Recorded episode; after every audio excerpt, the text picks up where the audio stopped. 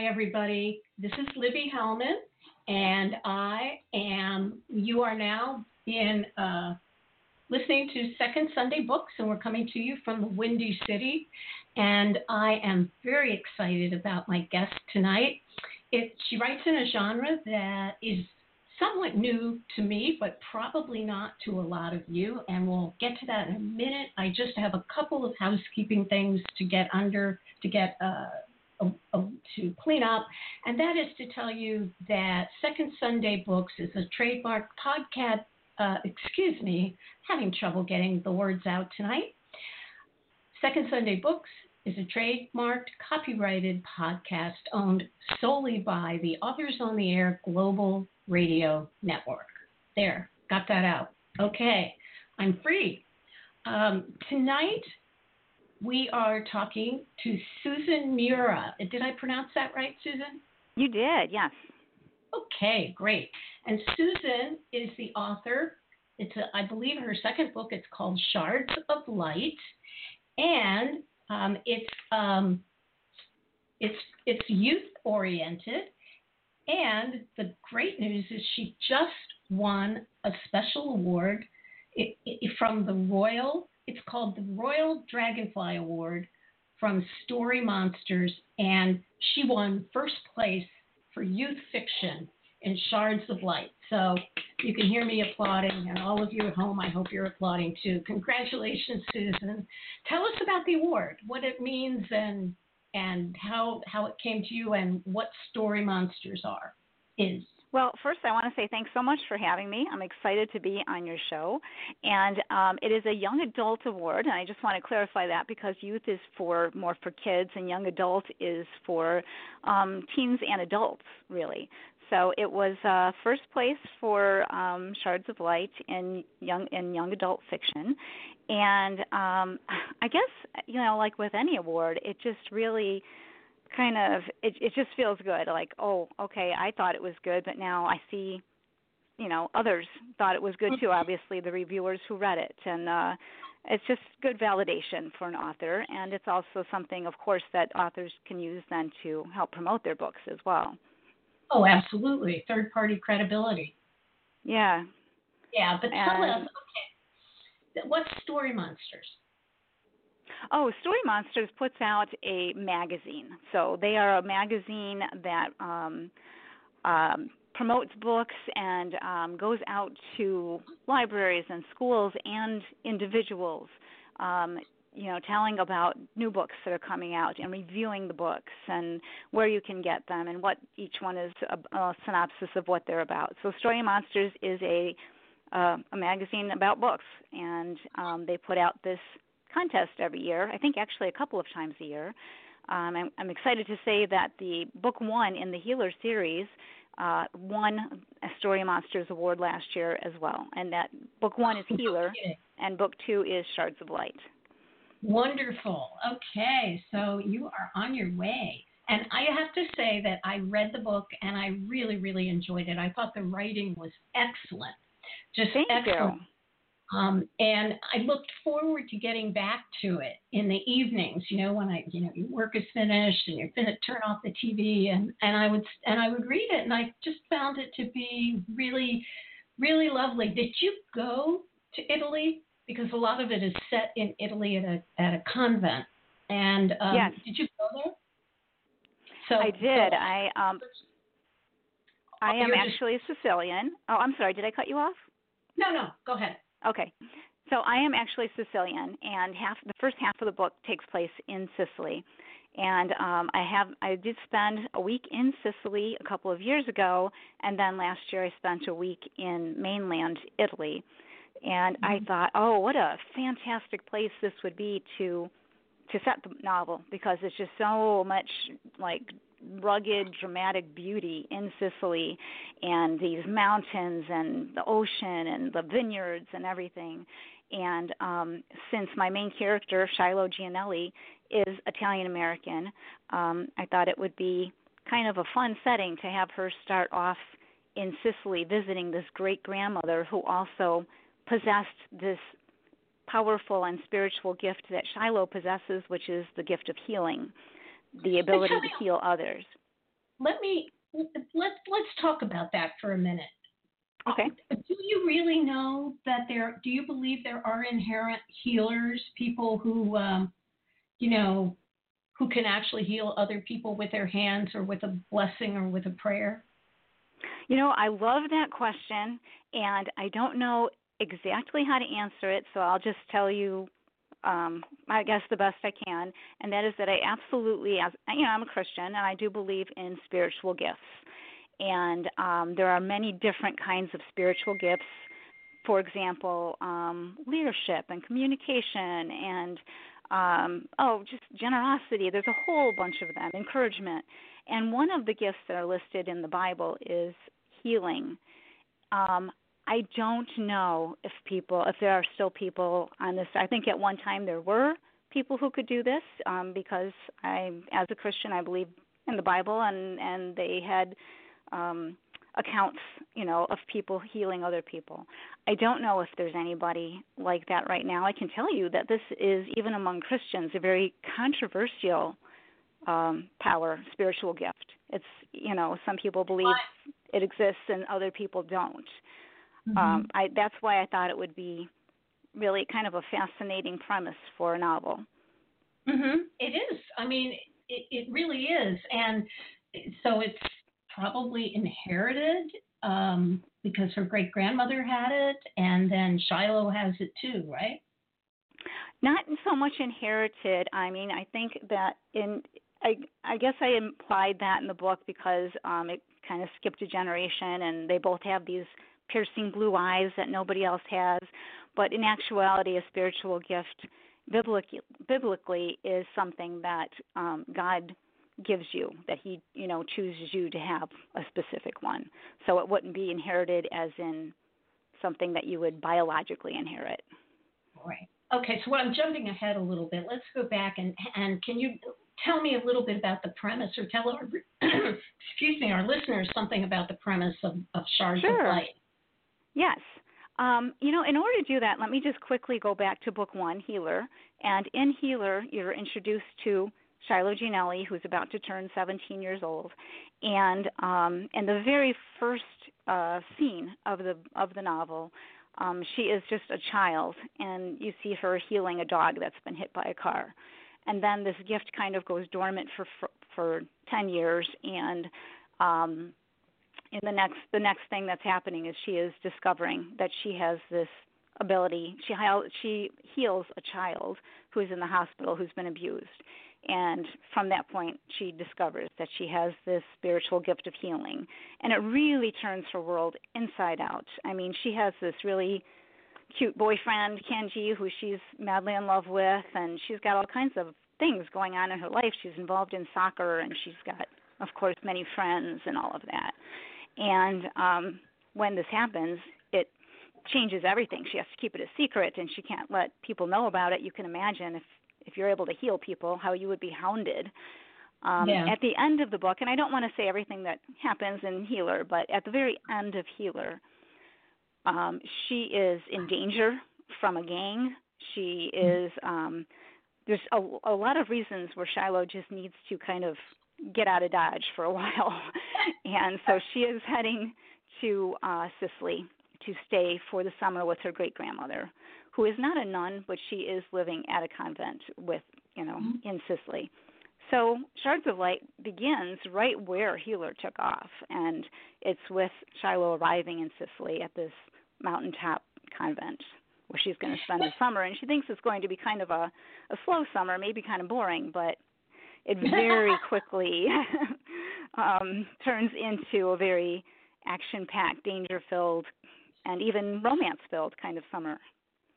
I find it incredible that you have melded Christian fiction with crime fiction and a little romance to come up with something that is really very pleasurable and delightful to read. Um, how did you do that? Thank you. Thank you. I knew that if um if my novels were going to be, you know, enjoyed by young adults and that they needed to be kind of action packed. They needed to have cliffhangers at the end of chapters. There needed to be a lot going on. And I just wanted to also be able to incorporate my faith somewhat into what I was writing. And um, so I do that in a way, I try to do that in a way where, as I said, there's a lot going on. There's a romance and there's danger and there's all kinds of real life things. And my books include uh, human trafficking is a heavy issue in this one, Shards of Light. Um, and but you can still do all of that in keeping with your faith. And I don't my books don't include any graphic sex. Um, there is violence, but it's not bloody, gory, detailed violence. Um, there's mm-hmm. no swearing, you know, that sort of mm-hmm. thing. And most of my characters, except for the bad guys, are pretty decent people who are trying to help each other and encourage each other and do the right thing. Well, you know, okay, so you write Christian fiction, and I've obviously shied away from it because I think of myself as a secular person, but um, you grappled with some pretty realistic issues. I mean, there was child sex trafficking, greedy lawyers, people who did not take take accountability for their actions. Are there any issues that you would not take on in a Christian fiction genre? In fact, I guess what I'm asking about are what what are the criteria to keep uh, to keep it within that genre? That is a great question. And so my answer to that is there's no issues that I wouldn't take on. It's all about how you write about them. Mm-hmm. Because issues happen to every uh, issues um no there is no issue that can't happen to anybody no matter the what religion they are or not religious at all or whatever things happen to all of us and so that's why I feel like there isn't an issue I wouldn't take on. I mean, human trafficking, especially with children, is is a, one of the, I think the worst issues that darkest issues that there are out there. Yeah. Um, so uh, there's nothing I would avoid. It's all in how you write about it. And as I said previously, I I just wouldn't use certain kinds of wording or details. Uh-huh. Mhm. Mhm. Okay, I got it. Um, I noticed that at least in this in this book, there are several mixed race relationships, but you didn't deal at all with racism. Is that going to be in the next book, or did you deal with it in the first book? Um, I, you're right. I didn't deal with racism. I I, I guess I maybe I felt like I had taken on enough issues already. um, I do absolutely like for my books and my characters to be diverse. Uh, my feeling mm-hmm. is that we live in a very diverse world, and I want my books to represent that. And in my own family, which started out way back when as being just 100% Italian, um, we have now, as the years have gone by and people have married and had children and adopted children, become a very, very diverse family. And I live mm-hmm. in the Chicago area, which is a very diverse section of right. the country. So I want my books to reflect diversity. Um, racism is definitely an issue, and it may very well be one that I deal with in the um, in the third book uh, in the Healer series, especially with Melody, one of the main characters, being half Nigerian. You know, so of all the characters in the book, she'd probably be the most likely to have to deal with racism. Um, let me ask you. Uh, you were talking, you know, everybody goes through problems and everyone has issues. Um, and I understand the need for a character to have those those issues like Melody's uh, Melody's problems and to be angry, to be self-obsessed as she was, to be fearful.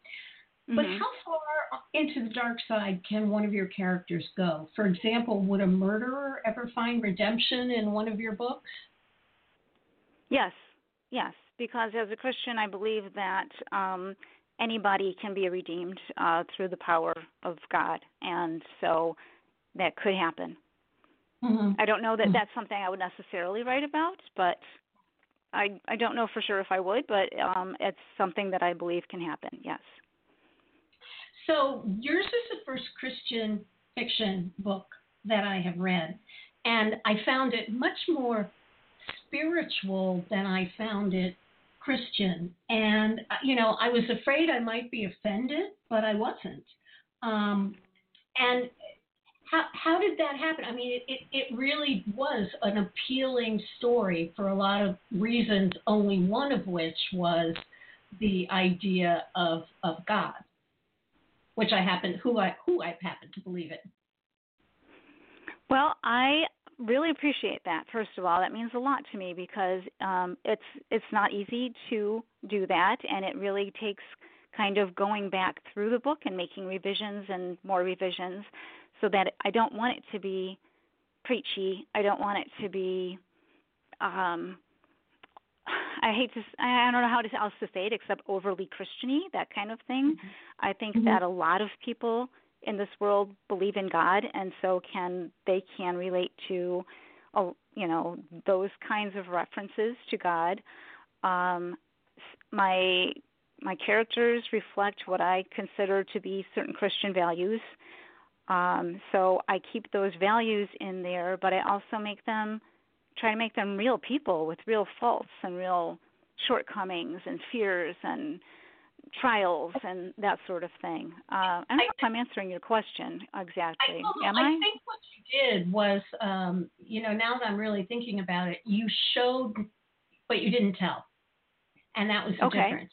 You showed me that these characters were basically good people, but you didn't have to tell me why they were, or because of their faith they were, or because mm-hmm. they believed, you know, and that always is to me much more appealing anyway. So that that's another thing that I really liked.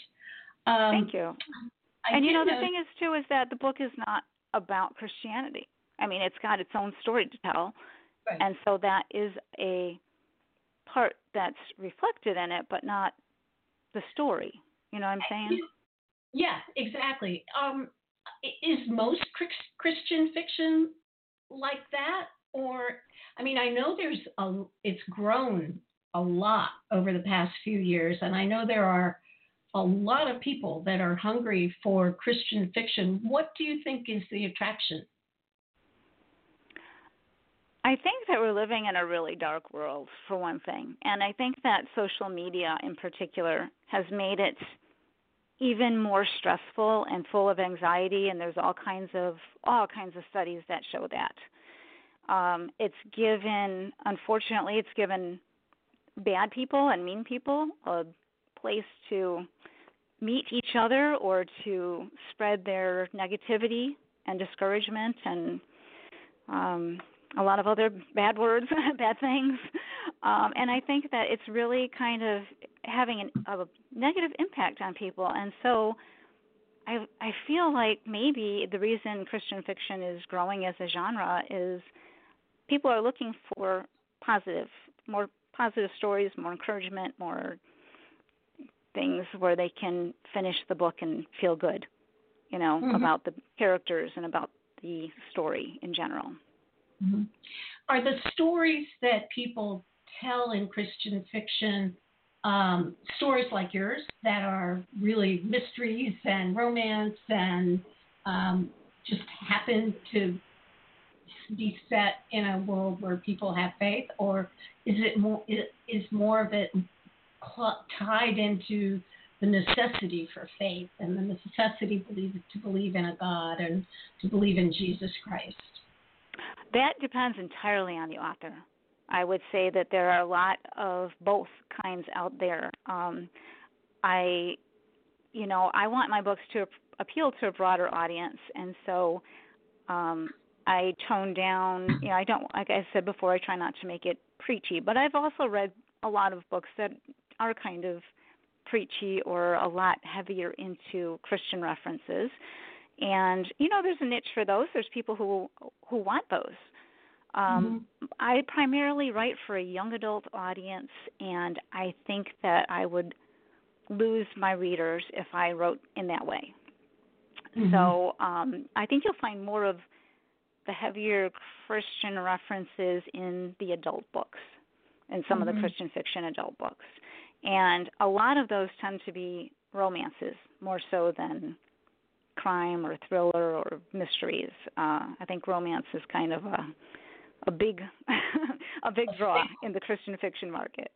Well, romance is supposedly the biggest selling genre in the country.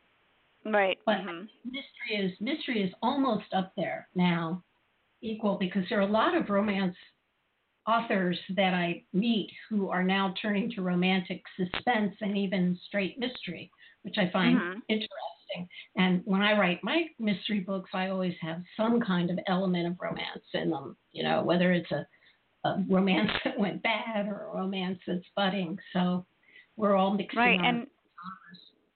Yeah, and the same here. I mean, my my books aren't about the romance, but you know, the romance between Shiloh and her boyfriend Kenji and their breakups and their issues. Um, and then there was a, in Shards of Light um, a new guy, a, a guy from Italy, who oh, kind of uh, made it a, a yes, Domenico, and um, so he's and he I just pictured him in my mind and how how cute he was and sexy and all of that. Um, so you, that, was, his, that was another thing that surprised me was that um, both uh, Shiloh and um, her uh, boyfriend, you know, were very. It was very realistic. They were away from each other, and they started. You know, other people were paying them attention, and mm-hmm. You know, and I was like kind of surprised that that would well, happen in, in in a book like that. I, I was again, I was like, it was a nice surprise. Uh, Christians are not squeaky clean angelic. They're humans. I mean, they're humans. We're all humans, and we both have passion. And I mean, we all not both. We all have right mm. passion and desires and and shortcomings and weaknesses. Mm-hmm. And you know, I figured why not put all of that real stuff in there and make this book a little real as as much so as I could. Right. Right. So let's talk about you for a little bit. What oh. made you decide, what made you decide to start writing fiction in the first place? And when you decided to write, did you know already what genre you wanted to write? I mean, how did how did it happen? Um, I'm going to go way back when for just a second and say that from the time I was a kid in grade school, writing was my favorite thing. I loved English class. I loved when teachers would say write an essay about your summer vacation or whatever the topic was. So I was kind of a nerdy little writer girl from the time I was a kid and um and then in high school I joined the high school newspaper and oh my gosh, that was it. I knew that I wanted to be a newspaper reporter. I thought that was the coolest thing in the world. So I um then went to college and I never liked school very much, but I had that goal and that goal kept me going through those 4 years and getting the grades I needed to get and being on the college newspaper and 2 weeks after I graduated, um actually got a job at a, a newspaper, a local newspaper. Mm-hmm. So I um, I'm going to fast forward now and say that I worked in journalism for seven years. I did newspaper work. I worked. I moved to New Mexico and worked um, for a television station out there, an NBC affiliate. And eventually, I went into public relations, and mm-hmm. I did mm-hmm. that for the next couple of decades. Um, so here I was, always making a living at writing, but it was not fiction. But fiction was just kind of in my soul. I wanted to do it very badly, I, and I, I um. We're sisters because we have the same trajectory. I was also in broadcast news and then in PR and now a writer. But anyway, I'm interrupting. Go right. Ahead. No, I know that you kind of took a very similar path. Um, and so, at a time that was probably the worst time in my life to start writing, which was because I worked full time. I had two little children, and um, my husband is a is, was a cop, a police sergeant actually, so he was working opposite shifts from me. He was working in the evenings. Um, so I would come home from work and pick up the kids and have a very full evening of making dinner and helping with homework and going to soccer practice. And this is when I decided to start working on books, yeah. which was kind of crazy. But, you know, where there's a will, there's a way. And um, I would sit in my car during soccer practice and write in a notebook. And I would sit on the edge of the pool during swimming lessons and write in a notebook and so on and so on and uh, use my lunch hours at work to type up my notes and put things together, and it took a long time to have How a first long? draft. Um, it took a it took about two years to put Healer together, and that was just my first draft. Uh, it went through many revisions over the years, and it was not my first published book. My first published book was called Show Me a Sign, and um, Healer came next, and then Shards of Light after that. Mm, well, that's And- amazing. It took me four. My fourth book was the first one that was published. So you got published Oh. with that. Yeah, I had three practice novels under my belt. Well, I would Oh. say from the time I started writing, though, working on Healer, that it was almost 10 years before Mhm. something was published. So it was a very long process. Yeah. What's the hardest part of writing, or the part of the the most difficult element of writing for you of, of the craft? That is easy to answer because it's not the writing. The hardest part of writing for me is the marketing, which is crazy because that's been my whole life's career. Um, but I feel so uncomfortable promoting myself and my work. You know, it's fine for me to promote other people. Yep. but, um, Tell me all about. Yep. Tell me about it. so you know exactly what I'm talking about. And yet Yeah. it is absolutely a requirement. I mean, publishing houses expect that of you. They want you to take a very big part, a key part in getting Oh, yeah. the word out there. Oh yeah. Uh, yeah. It's it's tough. It's a tough world. And what's the easiest part of writing for you? You know what? The easiest part is the first chapter. I just always Really? know how I want my books to start and I get on a roll and then I can kind of use some of that momentum to get through the second chapter and it kind of starts winding down in the third chapter and then I'm like, okay, now what? So- Right. So you don't really uh, use an uh, an outline. You write from the seat of your pants, as we call it. I don't use an outline when I start, and then when I hit that part, and maybe after the third chapter or so, when I start feeling stuck, I that at that point I will sit down and start Right. figuring out um, and putting together kind of a loose outline, which Mm-hmm. really then helps me get through the rest of the of the book. Have you ever? Um, um, does your outline change? Is it flexible? Have you ever been surprised by something one of your characters does that that affects the trajectory of your plot? Absolutely, yes. I my right my outline is certainly not rigid, and sometimes when you're writing, your characters. Um, I'm, I'm sure many authors have said this too, and and you know it as an as a writer. Your characters tend to take on a life of their own and and do something or say something, and then you have to change. You know where you go from there, or even sometimes go back and change Right. something so that it ties into what just Exactly. took place that you weren't expecting. hmm right right before we started this interview, I, I'm I'm in a very small writers group. Do you, are you you're in a writers group also, aren't you?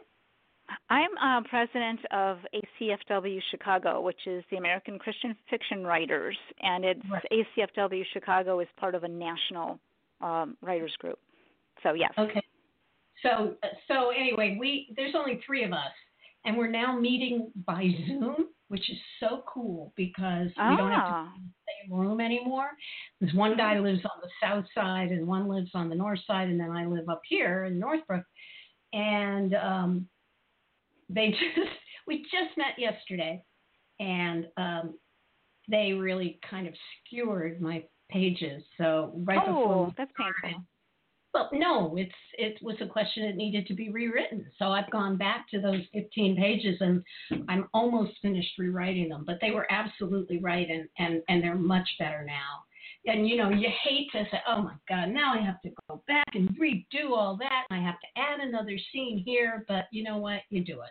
You do it. Right. You know, or maybe I can't- until you have the energy to do it. Yeah. Yeah. Mhm. I can't tell you how many times I had something critiqued, and you look at it and you think, you know, and you're saying nasty things about that person in your head and kind of stomping around and thinking they just don't get it and they don't get my characters and they don't get me and my story. And then, so I go through that for maybe an hour or two, And then the Yes. wheels start turning. Well, maybe they had a point. Maybe I could have my character say this or do that instead and and then you start working on it and more often than not it really does turn out much better than it was originally. Yeah, yeah, yeah. They, I hate to admit it, but I, I'm going to email them this afternoon and tell them they were right. Where do, what do you, where do you see yourself going from here? Are you gonna are you writing book three in this series, right? You know what I'm writing? Remember, I told you that my first book published was called Show Me a Sign, and that was 2014.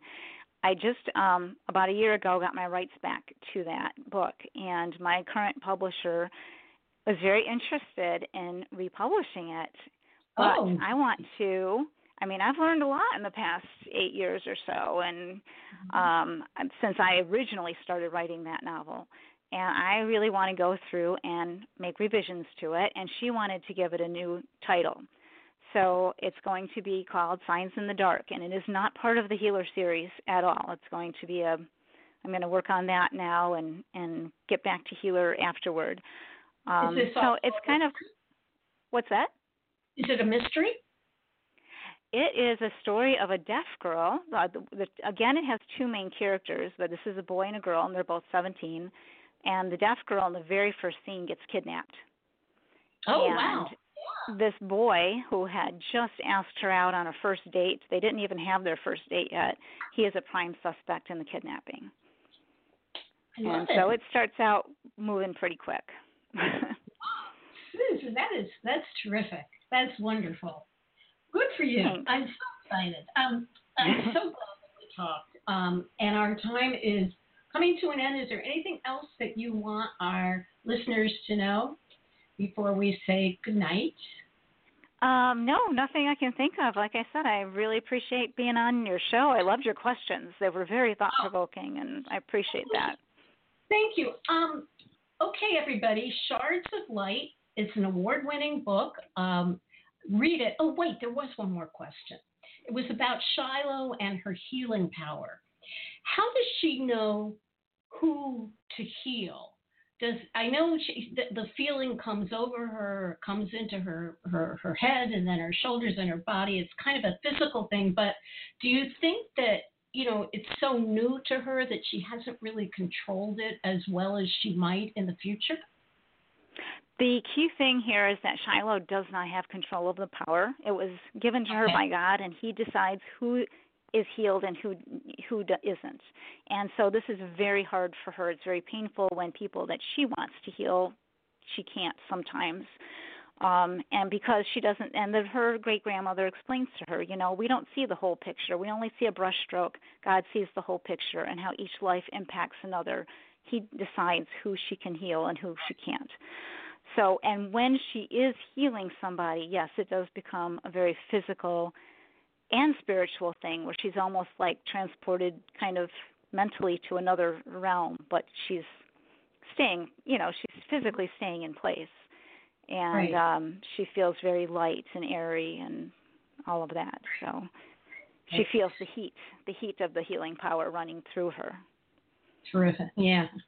Okay. Well, with that, we're going to say we're going to say sayonara. And Susan, thank you so much for being with us. This is a season of gratitude, and I am very grateful that we were able to get this together. And I wish you all the success in the world with Shards of Light and Dark, the Signs in the Dark. That sounds like a real winner too. And come back when that's out, and we'll talk about that.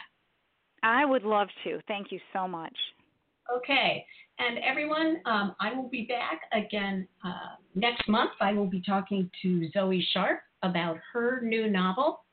And until then, I hope everyone has a great holiday season because that's what it is in this part of our world. So long, everyone.